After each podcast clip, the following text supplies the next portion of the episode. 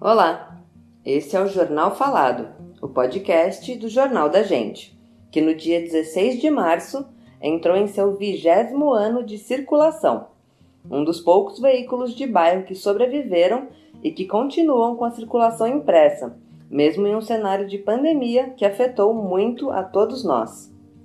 Eu sou Bárbara Dantini e essas são as últimas notícias da Lapa. Na edição do dia 19 de março do Diário Oficial do Município, foi publicada a nomeação de Caio Luz como novo subprefeito da Lapa. No total, 20 dos 32 subprefeitos foram trocados na cidade.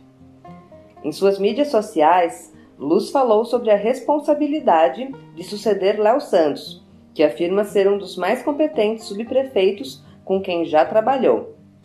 Já Léo Santos afirmou que foi a melhor experiência de sua vida poder conduzir questões políticas e administrativas no lugar que tanto ama e que continuará o trabalho, agora como munícipe, para tornar a região cada vez melhor.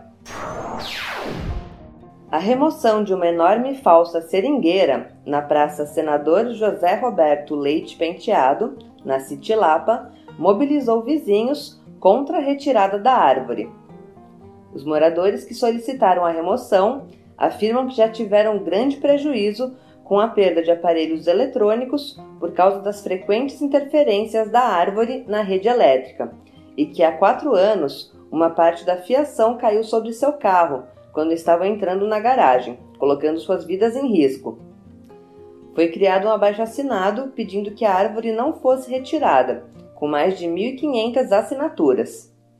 O laudo técnico com autorização para a retirada do exemplar, aponta que a falsa seringueira possui um porte inadequado para o local em que está e é uma espécie invasora em ambiente nativo.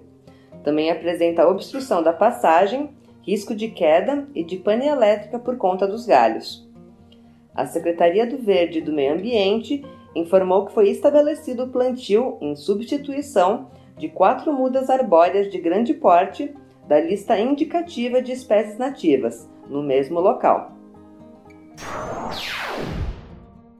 A Sabesp, Jornal da Gente e Instituto Limpa Brasil promoveram o webinar Córrego Leopoldina, com participação da Subprefeitura Lapa, Associação Comercial de São Paulo e Associação Viva Leopoldina. O objetivo do encontro, além de marcar o Dia Mundial da Água, foi apresentar o caso de sucesso da despoluição do córrego que tem sua nascente dentro do Pelezão e possui um trecho aberto que pode ser visto na rua Passo da Pátria. Em 2007, a Sabesp iniciou em parceria com a Prefeitura o programa Córrego Limpo, que com um investimento de mais de 318 milhões de reais, permitiu a despoluição de córregos e a readequação de redes coletoras de esgoto, resultando na recuperação de 161 córregos na cidade toda e beneficiando diretamente 2,9 milhões de pessoas. Esse trabalho permitiu manter a água limpa, com índice adequado de oxigenação, o que possibilitou a presença de peixes no córrego, mesmo em um bairro que passa por grande verticalização, como é o caso da Vila Leopoldina. Para manter o córrego limpo, é fundamental a população colaborar não jogando lixo na rua. Quem quiser assistir o webinar Córrego Leopoldina pode acessar o vídeo no Facebook do jornal, em facebook.com barra Jornal da Gente página. Esse foi o Jornal Falado. Para mais notícias, acesse www.jornaldagente.inf.br. Até o próximo boletim.